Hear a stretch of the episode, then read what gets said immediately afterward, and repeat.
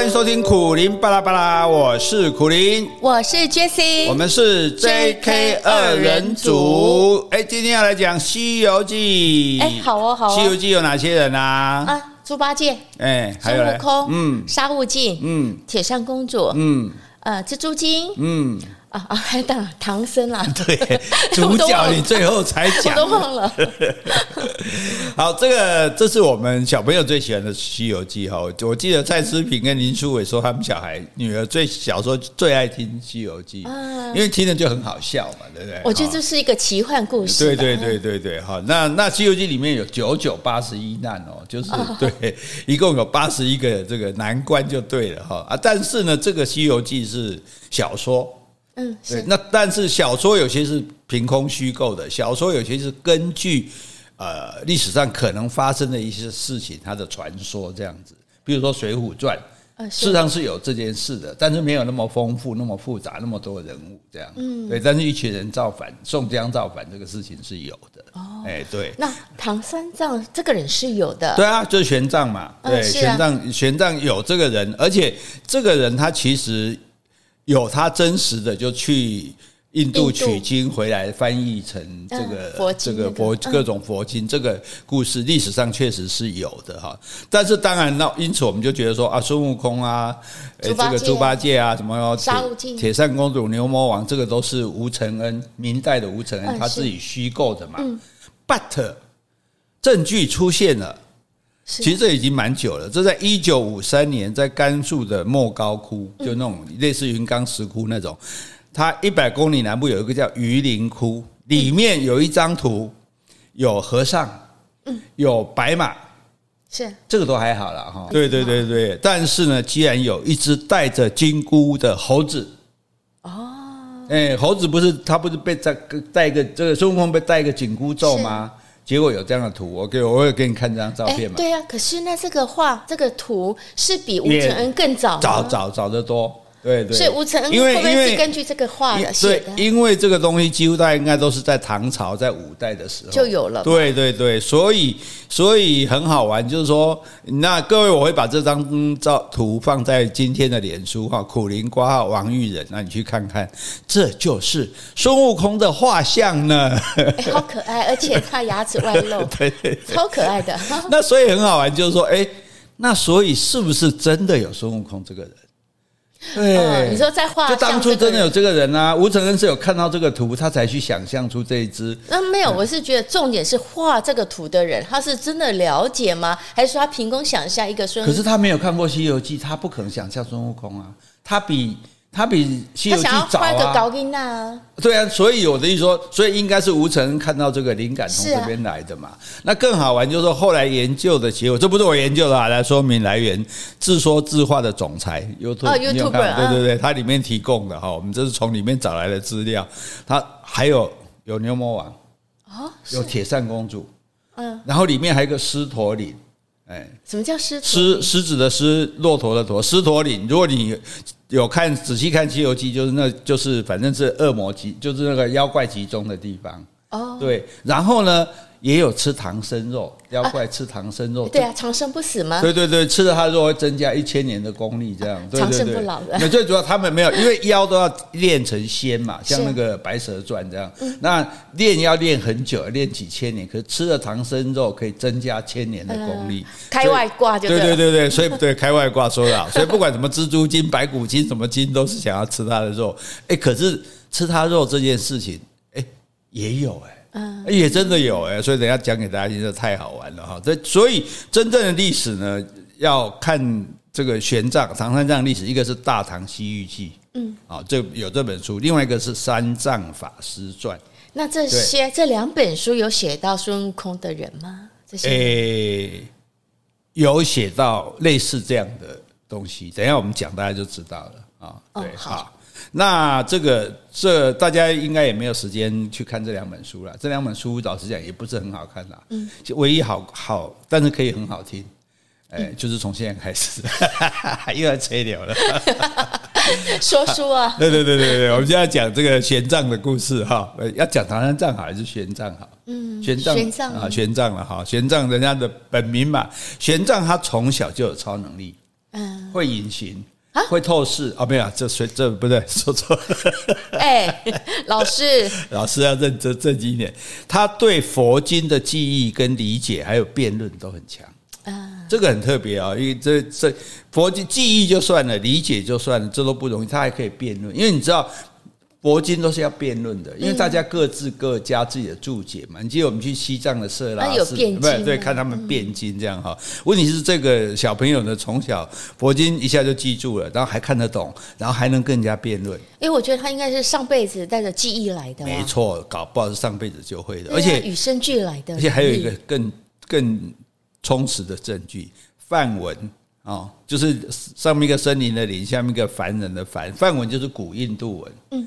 因为那时候拿来的去拿过来的佛经都是印印度文的翻译的嘛，像那个《心经》就有玄奘翻译的，也有鸠罗摩什翻译的。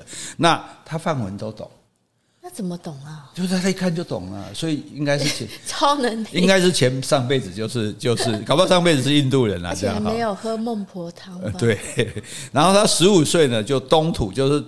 指这个整个这个这个中原地区的佛经，因为那时候从印度进来的佛经有限嘛，因为佛教是印度，所以他就佛经已经都读完了。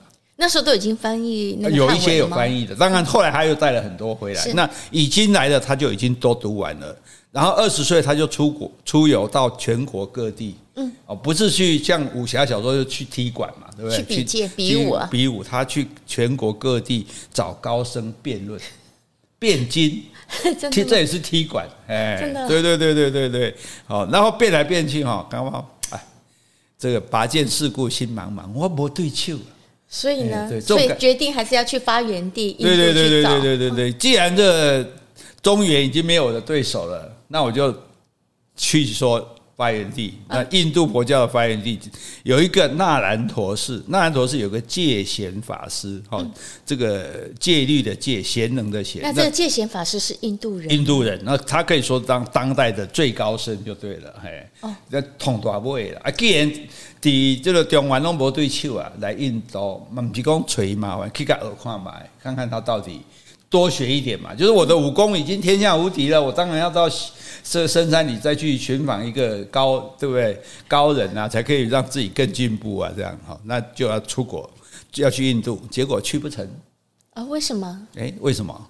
因为我们现在出国不是要护照吗？嗯，古代出国也要护照。哦，真的、啊？哎，当然，它不是叫护照这个名字，是但是人不是不许随便出国的。你把国家好东西偷带出去怎么办？你出国要干嘛？要跟外外敌外外敌勾结吗？对，所以也要上面批准。对，哦、那你譬如说我要去做生意，我要去西域，我要去买什么东西，你要去跟国家批准。那你说我要去。去个庙找一个去寻访名师，对啊，这什么东西？这因为那时候佛教在中国还没有很普遍，嗯，对，在中土没有很普遍，所以他护照申请不下来，就去不成。去不成的时候呢，他就留在长安嘛，长安是首都嘛，二十五岁，结果这个时候长安哈被突厥攻击，嗯，就被围城了。这样，那围城的话，当然打这个军人是要死守啊，可是老百姓不能在里面冤枉牺牲啊。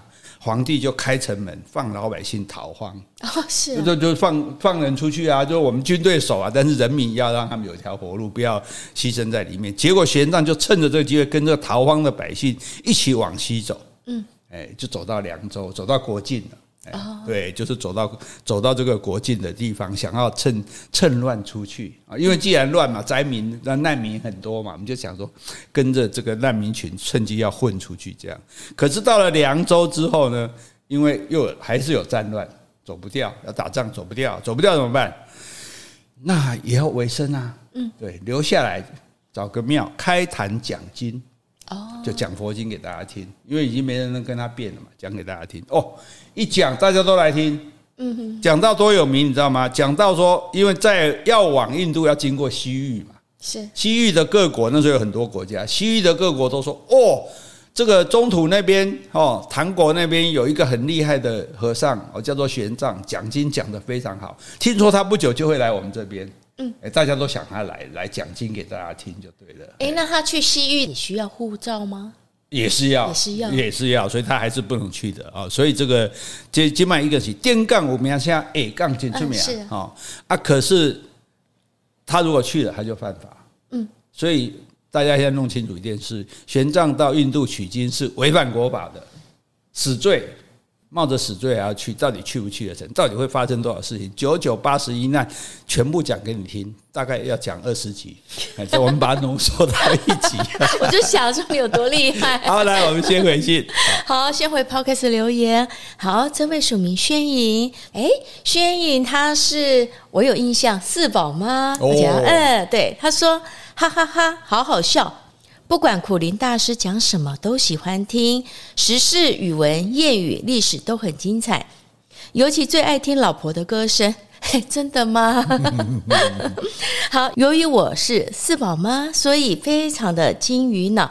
哎，其实不是你金鱼脑，这个我没生小孩，我也觉得我是金鱼脑一个啊。金鱼啊？对啊。我觉得我是蝌蚪脑，每天忘记一记忘记一件事情。好，他说记得之前有听过邱逢甲为何会有纪念他的学校，太多集了，不知道该如何早起。拜托苦大帅帮我解惑，谢谢苦大哥跟美丽的追姐姐。哦，邱鹏甲，我们有讲到吗？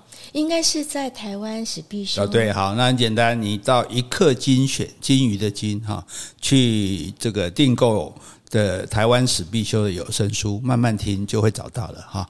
对，因为 因为有出有声书的，对，所以我们 p a c k a g e 上已经没有了，对，可能找不到了，不好意思哈。哎哎，我觉得我应该帮你再加一个职衔呢。因为你现在是我们的主持人，又是我们的制作人，又是我们的剪辑，然后又是，我觉得你看看到谁你就想到就知道是谁，你可以当我们的公关部部长。好啊，没问题啊。加官不加薪哈。好好好，可以了，可以。因为我觉得四宝妈印象很深刻。嗯，对。在上次在台北的签书会，他有来。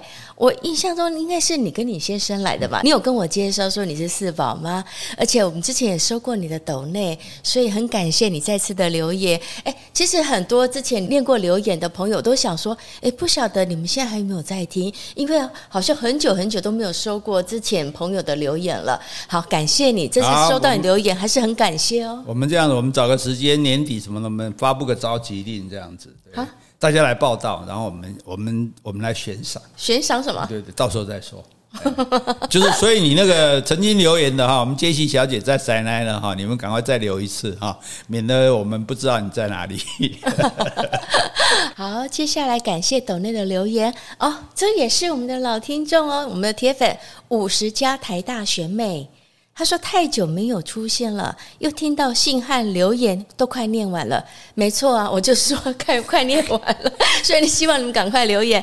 他说赶快信源加油，才不失铁粉本分。好，谢谢你哦，大学妹。让我想到了孔子在陈蔡绝粮啊，是带着弟子没粮食，只好叫子路去偷西瓜吃。是啊，各位赶快送西瓜来啊！好，来你这个，诶，因为这个时候其实他已经跑到这个地方来，已经算是要脱离国境了。这样你说凉州吗？对对对对对对对，所以。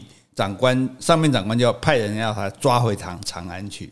哦，是啊。然后他就听说了，他就提前跑，跑到玉门关外面。玉门关外面那就真的就是出境了。哦。哎，那里叫做瓜州。嗯。哦，瓜州。那瓜州的这个刺史哈，就是那里的官员，管瓜州的官员哈。哎，他因为信佛，所以就接待这个唐僧。很高兴这个玄奘来接待他，这样。可是接待归接待，当天晚上通缉令来了，是。哇，上面画了一个和尚，他长得跟 玄奘好像，对对对，这个就要抓啦，对啊。那照理讲，刺史就应该把他抓起来，可是刺史想说，这这高僧啊，我我信佛教，就偷偷的放他，对，放他，然后把他藏在一个叫做塔尔寺的地方。这个塔尔寺现在的佛塔都还在哦。对，好，然后呢，就有人来礼佛，因为那时候很多人到西域去做生意，就怕说希望佛祖保障嘛，所以就在上那敦煌啊石窟，在石窟里面画佛像啊，抄佛经哦，所以我们后来才会找到那个敦敦煌石窟、云冈石窟那个。好，那这个时候呢，有一个胡人叫做石盘陀，石头的石，盘就是磐石的盘，磐石开天，对对对对对对，陀就是那个。骆驼不是佛陀陀陀螺的陀，佛哎对佛陀的陀，对对对陀螺。那他就来这个礼佛来找他玄奘礼佛保平安啊。然后他的长相很奇特，毛发很浓郁，头上还戴着一个箍啊，所以这就是孙悟空的原型。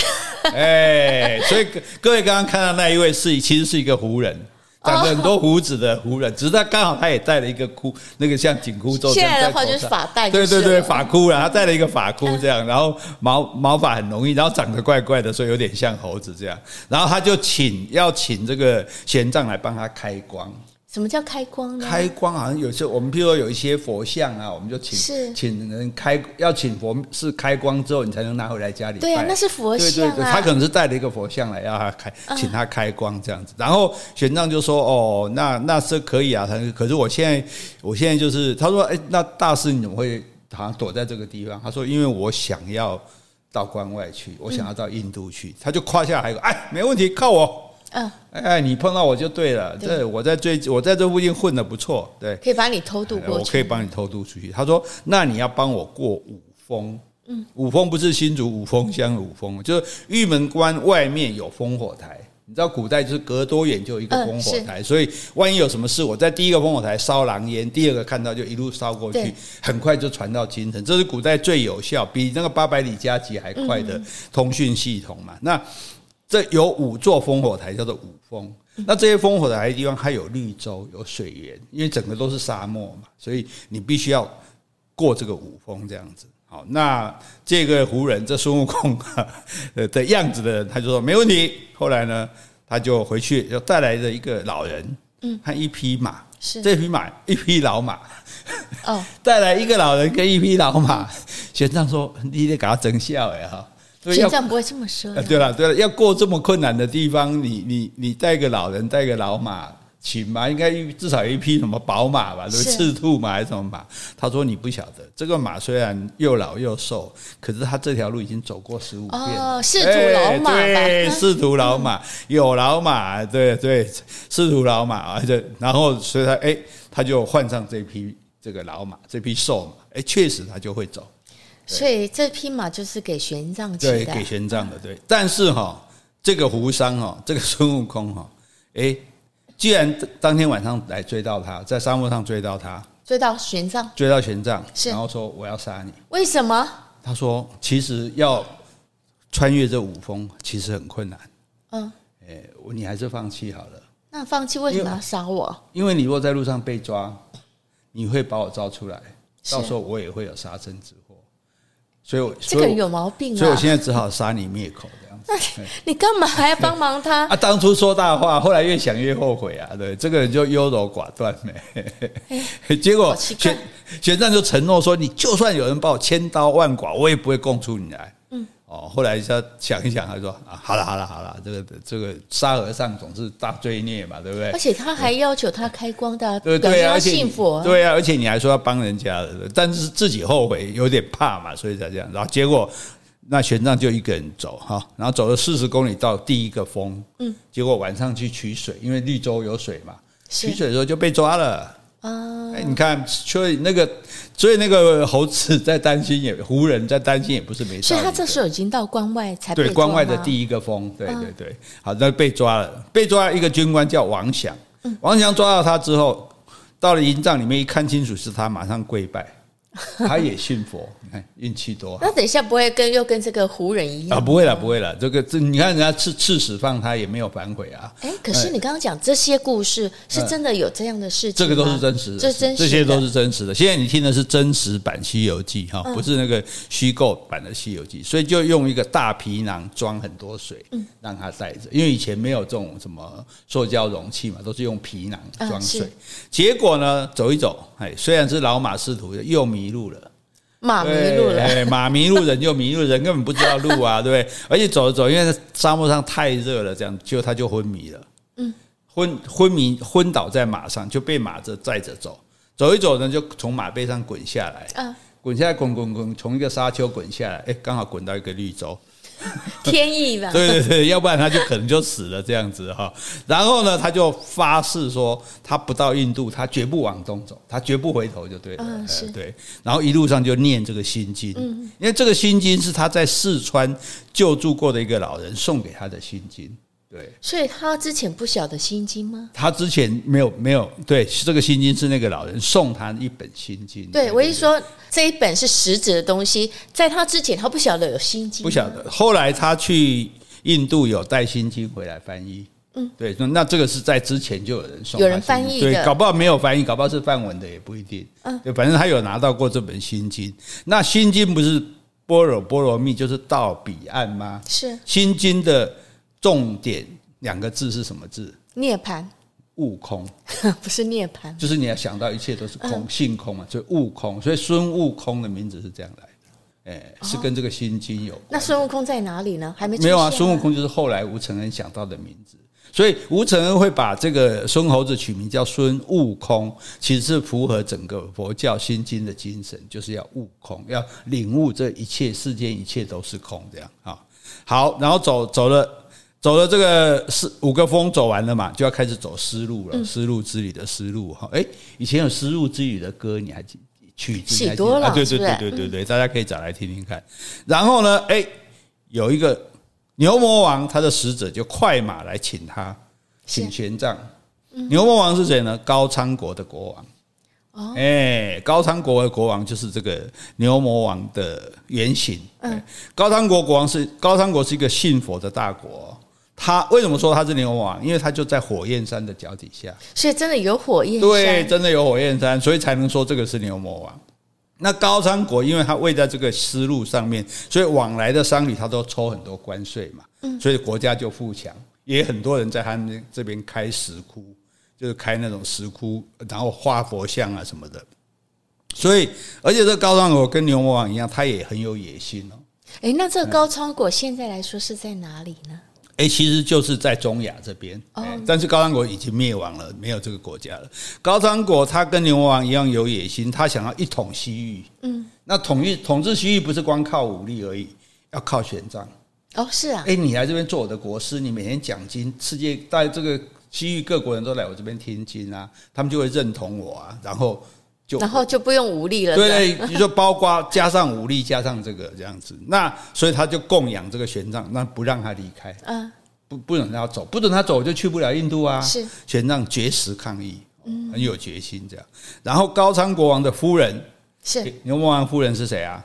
谁呀？铁扇公主。对，铁扇公主真的，对对。铁扇公主供奉他的时候就说，他就比较好，他说我知道我有办法让你往西边走，是。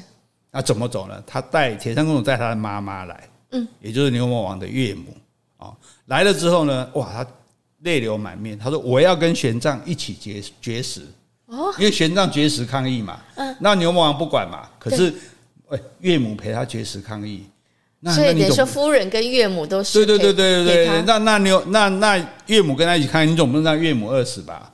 哦，所以。国王就在这个岳母的面前发誓说：“那我跟玄奘结为兄弟，好，你去印度没关系。三年后啊，不是你将来回来，不知道你多久回来。回来的时候你要留在我高昌国讲法三年，讲讲讲佛经，讲经三年就对了。”他就答应了。好，这是情绪勒索吧？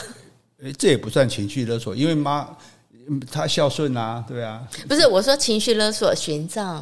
哦，说说要三年，不是，当然，那那你现在要放他走，这不是情绪啊，这直接就是行动勒索，不然我不放你走，至少就说我放你走没办法，因为我妈这个在支持你嘛，但是你将来回来，你你去那边已经变更厉害嘛，那回来你在我这边讲法三年就对了。哦，所以你刚刚说他的夫人，其实铁扇公主就是这个原型嘛。对对对对对，那哎，给他一支部队哦，哦，还有给他二十年的费用，他需要去那么久啊？不知道啊，反正多给一点嘛。还有各国国王，附近各国国王都有送礼物来嘛，因为他在这边奖金嘛，这样。然后我翻越大雪山，开玩笑，大雪山怎么样？帕米尔高原，嗯、翻越大雪山就死掉一半的人，你看多困难。然后七天后到达西突厥，嗯，哎，西突厥是哪里？东突厥就是土耳其，西突厥就是现在讲新疆，东土耳其斯坦。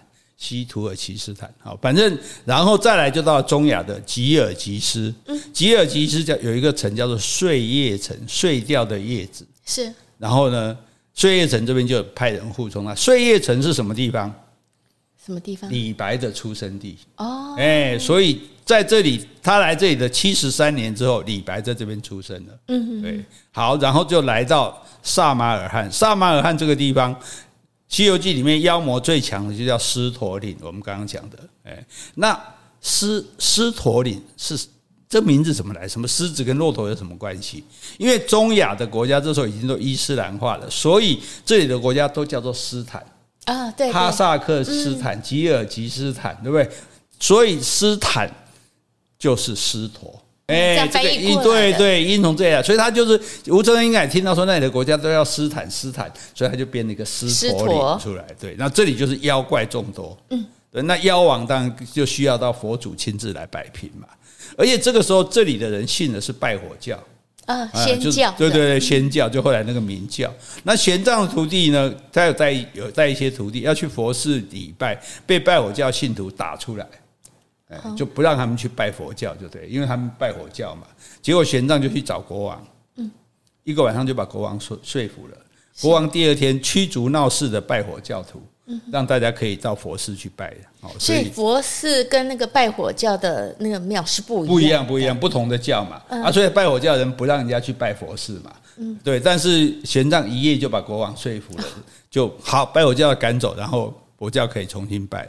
然后再来，你看他要经过阿富汗，嗯，到印度，再越过一个大雪山，是，可能是喜马拉雅山的，然后终于到了要快要到纳兰陀寺的时候，被强盗绑架，哦，绑架干嘛？绑架要把它献祭给雪山女神，这是真的吗？这这是真的，因为当当地的习俗，每年的春天跟秋天要用一个美男子献祭给雪山的女神。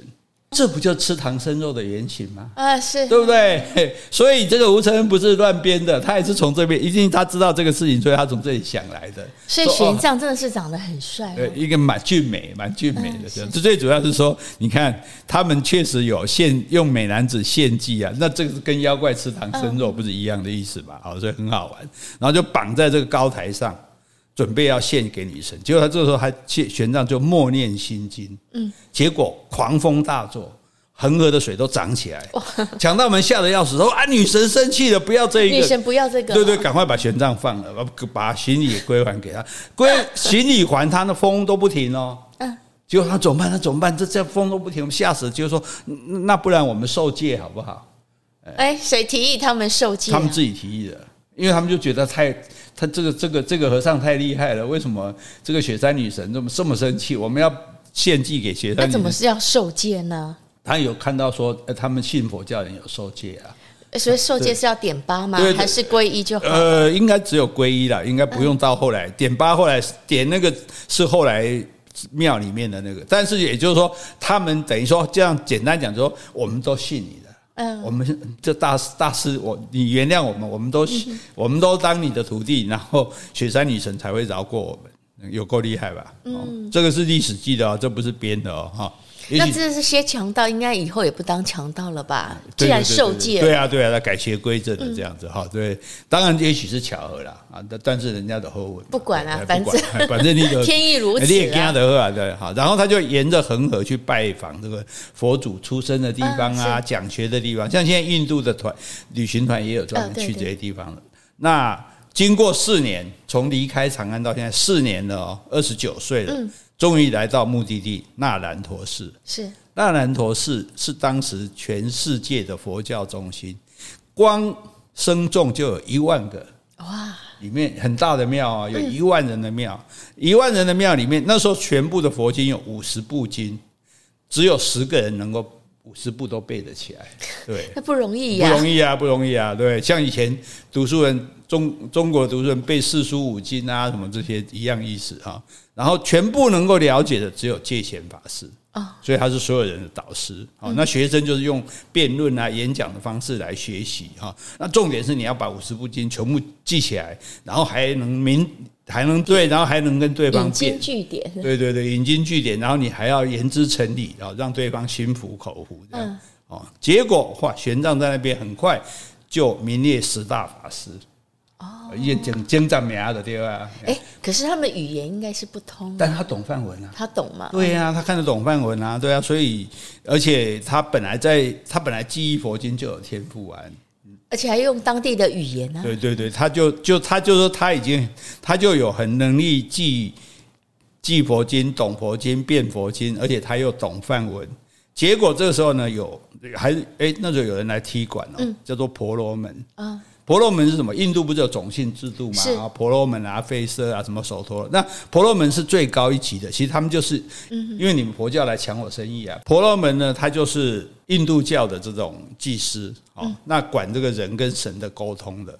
那本来说，哎，你们拜神要通过我，现在结果你们去透过和尚，他就不爽嘛，他想要打，就像拜佛教不让人家去拜佛寺一样。哎，他来踢馆哈，两个人辩哈，输的要自杀呢。这么严重啊！用命来拼的，哇！这有点像西部那个举枪走几步之后开枪，就那种那个黄昏双镖客，荒野大镖客，那种拿命来踢馆，结果哇，好几个都输给他。嗯，结果玄奘出来打败他了，因为他就写写，他就写一排的布告，一条一条说，我认为怎样怎样，你佛经哪里不对，佛经哪里不对，佛经哪里不对，然后一。玄奘就出来说：“佛经这个是对的，你不懂；佛经这个是第二个是对的，你不懂；佛经第三个是不对的，你不懂。一条一条把它撕掉，全部把它撕完，一条一条驳斥他，就他输了。这怎么能够辩输赢呢？当然可以，就是他们有坚持自己的理念。对，像他们辩经，就是说我讲你的，你讲我的，可讲的话你讲输我啊。那这是口才了，不是口才，你要懂。”你不，因为你你要根据佛经讲啊，不是根据你你口。基本上我们讲口才好这个话，其实是一个迷失。我们说口才好，问题是如果你没有内涵，你口才再好，那也是油腔滑调。硬，你必须要很。丰富的内涵，说哎不对，你怎么样怎么样？你要引经据典，这是很重要的。对，对，那我的意思是说，婆罗门因为他们没有涉及这个佛教的经典，嗯、所以他怎么去跟他可以讲人事的道理啊？嗯、对啊，人事就像昨天我们去参加这个同性婚礼，黄爱水老师不是跟教会的基督教会朋友讲吗？他说如果。如果有上帝，上帝既然是创造这个世界，那同性恋也是上帝创造的啊。是，既然基督爱所有的人，人那应该也爱同性恋的人。啊，所以这个你好啊，我想我相信牧师也也也 也无话可说嘛，对不对？这个就我们就举这个例子来讲，类似这样子，所以对方讲不过他，讲不过他，人家这个婆罗门也很带种，马上自杀啊。对，但是自杀没成功。嗯，结果他说玄奘说，你不要死了。对啊，玄奘应该也不会死。对，你不要死了。结果他就成为玄奘终身的仆从。哦，哎，有人认为这个就是沙悟净。哦，是是。对对对对对对，好好好，反正是这样子来的。孙悟空有了，沙悟净也有了。对对对对对，好。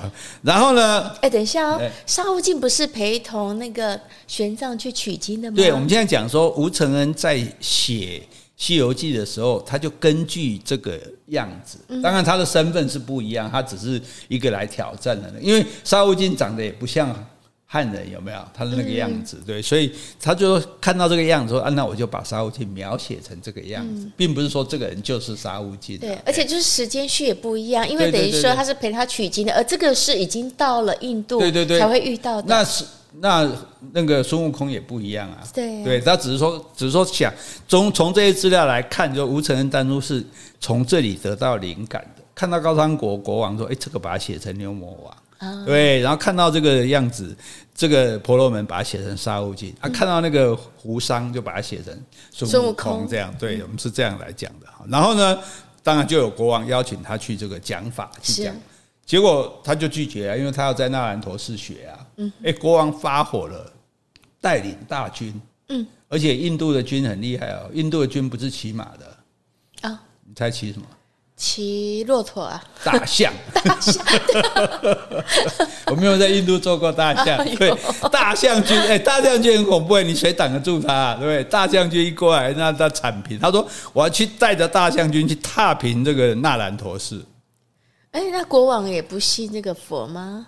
他信佛啊，但是他要他请信佛，他才请这个诶，玄奘去他那边说，啊、那个国就像高昌国请他去说法，可是他要踏平那南、啊，因为玄玄奘拒绝去啊，所以他宁愿把寺庙给毁了、啊，所以这个就是这也是勒索嘛，是、我就吓唬你这样子嘛，这情勒吧，对对，然后玄奘就答应了啊、哦，当然就去说法，啊，说法之后哇，几乎他们全国的这个法师哈，就就都对玄奘就觉得心服口服这样子。啊，那可是他去了这个国家说法之前，有一个国家国王也来请过他，他也一样都没去。都是在印度吗？对，在印度。印度那时候是分成很多很多个小国家。对，那之前那个他好几次都没去，这一个呢本来也不去，他因为说要发动大象，他就去了。就之前那个国家就不爽了。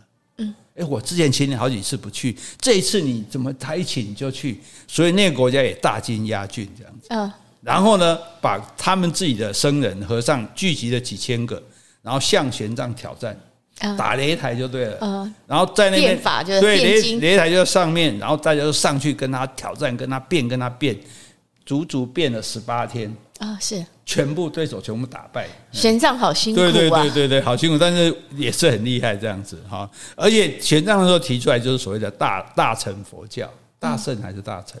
大圣吧，大圣佛教，大圣佛教。后来因为大圣跟小圣，这个当然很复杂。我们简单讲，就大圣就说是要度所有的人，小圣就说我们每个人度自己。啊，大像东南亚就比较多小圣的佛教。那所以玄奘那时候就被称为大圣天啊，因为历时八天打败印度所有的这个法师，嗯，所以第一名叫叫他第一名，成为印度的学术领袖。这时候大家请他骑上大象去游行，而且谁帮他开道？不是警车哦，国王帮他开道。哇！所以这个整个让印度的印度佛教最盛的时候就是这个时刻啊！因为你看，讲到所有的印度人都服他，哎，这很厉害！你是从中土来的，居然讲到印度所有佛经的起源地，大家不要忘了，佛教是从印度起源的啊！对，然后让印度所有的这个法师都对他心服口服。对，然后称他为大圣天，然后国王来帮他开道，他骑大象游行，我感觉好像是勇士拿得到冠军的那种 那种场面这样，所以很好玩嘛。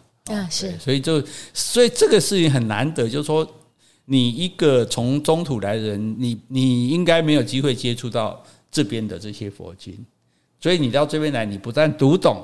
啊，当然你懂范文，你读懂这些佛经，你还能够明了其中的道理，你还能够跟所有懂这些佛经的人互相辩论。对啊，而且用当地的语言。欸、对对对对，这个是这个是最最难得的地方，就是说，因为因为这种东西，其实就像学，就像我们讲很多学术研讨会也是在辩论这个嘛。对，你讲你的道理，你你对这些佛，因为佛经流传下来的东西各有各的诠释啊，我可以这样解释，你可以那样解释，但是我不但要这样解释，我还要说服你我的解释是对的啊，这个也不是用吵架，这就是真正的所谓的辩论嘛，就像我们说辩论说啊，是否应该废除死刑，然后这双方辩论这样，那就问题就是说这么多人的话，每个人一定会拿他最厉害的来跟玄奘辩，嗯，对不对？所以你可以想象，如果当做打武术擂台。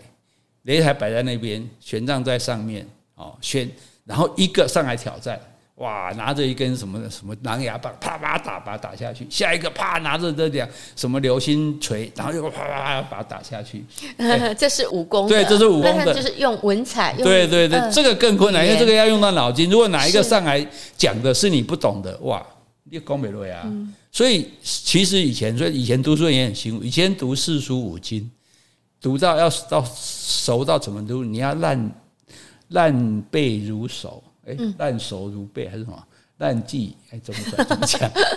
反正要熟到什么地步？因为考试怎么考？八股文考，譬如说题目“唯名止善”，嗯，你就要写说哦，“唯名止善”是出于中中庸或者大学的哪一篇第几个字？它的先出处要讲对对对，然后它的前后文是什么？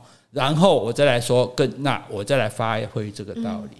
换句话说，你如果没有背到，你说哎，这句出来哦啊，这不才多余，你就完了，你就一个字都不要写了。所以你看，要读到熟到这个地步，哎，所以难怪那时候考试有人带小抄，全部抄在抄在那个衣带上，因为太实在太难了。所以这要倒背如流啊。对啊，你要熟到这个地步，而且你还要能够就这样发挥，跟时事结合，说哦啊，为民至上哦，所以我们做什么事情呢，就是要以老百姓的福利哦，怎能够做到最好，怎样怎样哦，天听自我，民听天意，自我自我民意什么，反正你还要能讲出来。那所以这个玄奘碰到也是一样的。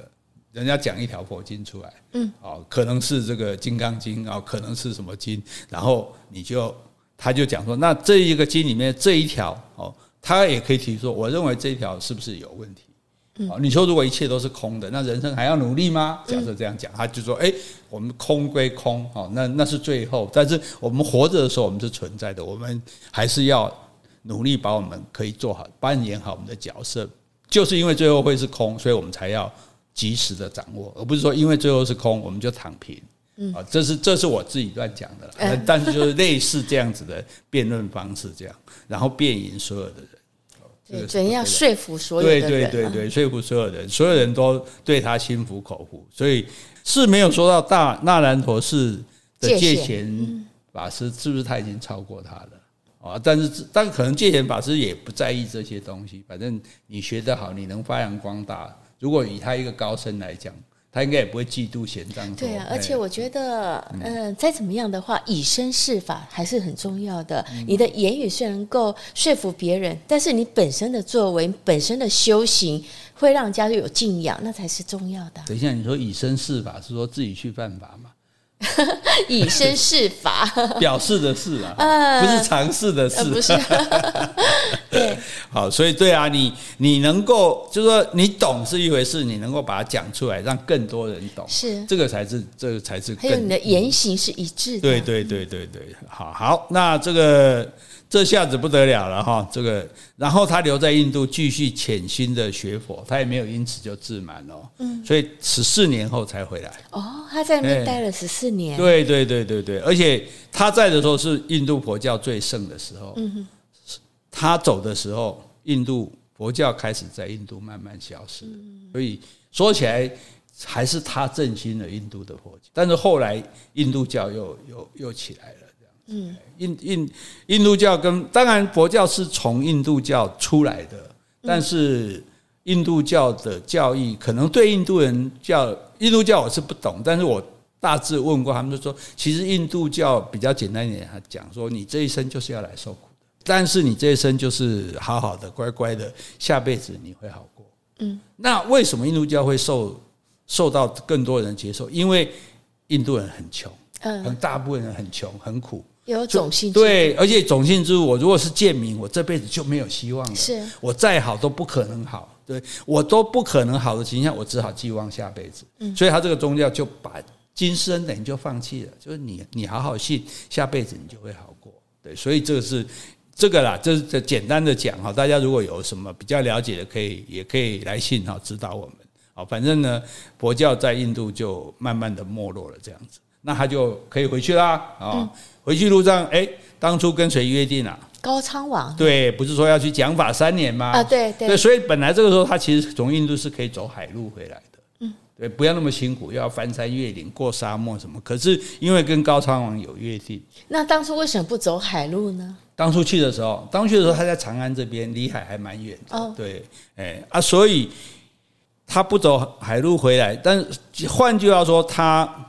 遵守约定，对，他是为了高昌。对，其实我如果不去，你又能把我怎样？嗯、对，但当初承诺重承诺嘛，对不对？高僧，所以他而且他带了五百六十七部梵文的佛经，是。带了一百五十颗佛的舍利哦，然后带了七尊佛像，嗯，然后呢就回要回这个中土，经过高昌国的时候，哇，高昌国已经灭亡了。是啊，所以你虽然很有野心啊，想干嘛干嘛，可是，诶，你以这个国王的行径，大概也不会太太好了啊。反正高昌国已经灭亡了，这样。啊，那都不待见啊。可是你现在要回来唐国，对不对？诶，你当初犯犯法嘞，你当初是偷渡出去的，你今晚被邓来，你没有护照出国，你现在回国没有也不行啊，也没有护照啊怎么办？嗯，写信给唐太宗，嗯，先认错。啊，好，然后呢，他再把这个取经的功劳归给唐太宗。嗯，虽然不是唐太宗叫我去的，但是现在唐太宗愿意宽宏大量，这个原谅我的过错，而且把佛经带回来发扬光大，所以这是唐太宗的功劳。那唐太宗那时候有信佛教吗？诶，其实也还没有。嗯，对，但是呢。而且还要承认一点，这个他也很聪明。他说：“我回来以后哈，我专心翻译佛经，嗯，我不会参与政治。”啊，对呀，主政者最怕你就是来搞政治。你看中共都怕那个什么，法轮功怕成这样，所以他所以既然玄奘在印度那么轰动，一定回来之后中。在这个中途一定也受到更多人欢迎嘛，那你的势力会很大，那你影响很大，所以有一些和尚也会被请去当国师啊。对对。但他就说我不会参与政治，嗯，所以三点，这这都，所以你看他脑筋好像很聪明，很清楚。第一个，我先认错；第二个，功劳归给你；第三个，我不会参与政治。是。然后太宗才准许他回来，嗯，而且回来之后他就开始翻译佛经嘛，然后。哎，后来唐太宗就信佛经了。晚年的时候呢，就很爱跟他谈天，常常召他到宫里来谈天。我觉得有点像开示。对对对对对，而且太宗在生命中最后几天，就身体已经很差了，嗯，都是枕在玄奘的腿上度过。等于玄奘坐在那里，他枕在他的腿上，然后玄玄奘大概就慢慢的开示他，人的生命有限啊，怎么样？怎样？反正不管怎样，就是换句话说，他其实是等于说完全的相信他这样子。然后到六十二岁的时候，他就带着几个这个贴身的弟子到陕西的玉华寺。一边翻译经书，一边就走向圆满。你说玄奘吗？玄奘，所以他是六十二岁圆寂。六十二岁对圆寂对。那考古学者有在陕西玉华寺发现有带文字的这个基座，嗯，上面有玄奘的笔记哦，所以确实是去过这个地方的啊。所以那因此我们要讲，就是说这个这个照这个总裁的说法，他说。他玄奘一生的故事，他都在注释《心经》的这个“空”字嘛，嗯，所以他就讲了，他他这他的说法，大家参考。他说，年轻，他说就好像我们一个人，我们人哈，年轻的时候我们就是齐天大圣，嗯，我们就是想要改变世界，对，胸有大志，对，然后不知天高地厚这样，然后自以为是。到了社会之后，就好像被五指山压过，就变成那个带着金箍的那个孙悟空。对，我们是不是想说，哎呀，家里怎么办啊？老板怎么办啊？社会怎么看我？我们自己就带了一个紧箍咒在头上，对对对。然后到中年呢，就变成浑水摸鱼的猪八戒，或者要不然就是那种沙悟净。沙悟净是万事不关心。你看沙悟净每次发生什么事，孙悟空跟这个猪八戒吵得要死去活来，他都不吭声的。哎，你用点点没得丢。他说，所以到了中年，我们可能就变成猪八戒浑水摸鱼，或者变作什么都不关心的沙悟净。他老来呢，我们才学会佩服玄奘的这种坚定的强韧，还有他的空性啊。所以还不一定每人都这样。对对对，他说这是我们这他这这他整个《西游记》是等于对我们一生的这种这各个人物等于对我们一生的诠释的，对啊。那重重心精华就在悟空两个字。哎，对，所以这个就是真正的《西游记》，真正的唐唐三藏玄奘，哎，玄奘对吧？玄奘，玄奘到这个印度去取经过程，整个的过程跟整个故事，其实也蛮有趣的。嗯，是，对不对？而且我们居然还看到，所以写作的人很好玩，就他可以从各个地方寻找灵感，寻找人物的原型，然后再去编这个故事。哦，编故事编的虽然是哎，好像很离奇、很离谱。可是大致的精神是对的，符合是只符合的，好，所以这很有趣。所以大家《西游记》传统《西游记》都读过，我们今天那个读这个正版《西游记》，嗯，也也蛮好玩的啊。是是，那请问杰西小姐，我又要为难你了啊？你有什么感想？嗯，感想啊，就是你刚刚最后都说了啊，其实我们少年的时候，可能有孙悟空的。呃，理想啊，奋斗啊，冲劲啊，调皮啊，呃，调皮呀、啊，呃，什么都不怕。到中年的时候，因为受过挫折、磨难多了，稍微会修炼自己，修改自己的行为。那我们也希望到老的时候呢，慢慢能够有定性，能够静心平定，稳定自己的情绪。那你觉得我们两个老的有做？呃，我这个老的 没关系，我们一起。我这个老的有做到，有渐渐走向这样吗？嗯，好像有问题。还是仙女走在前面，我跟着你鸡犬升天就好了。好，我们今天就讲到这里。好，如果你喜欢今天的节目，欢迎留言或是寄 email 给我们。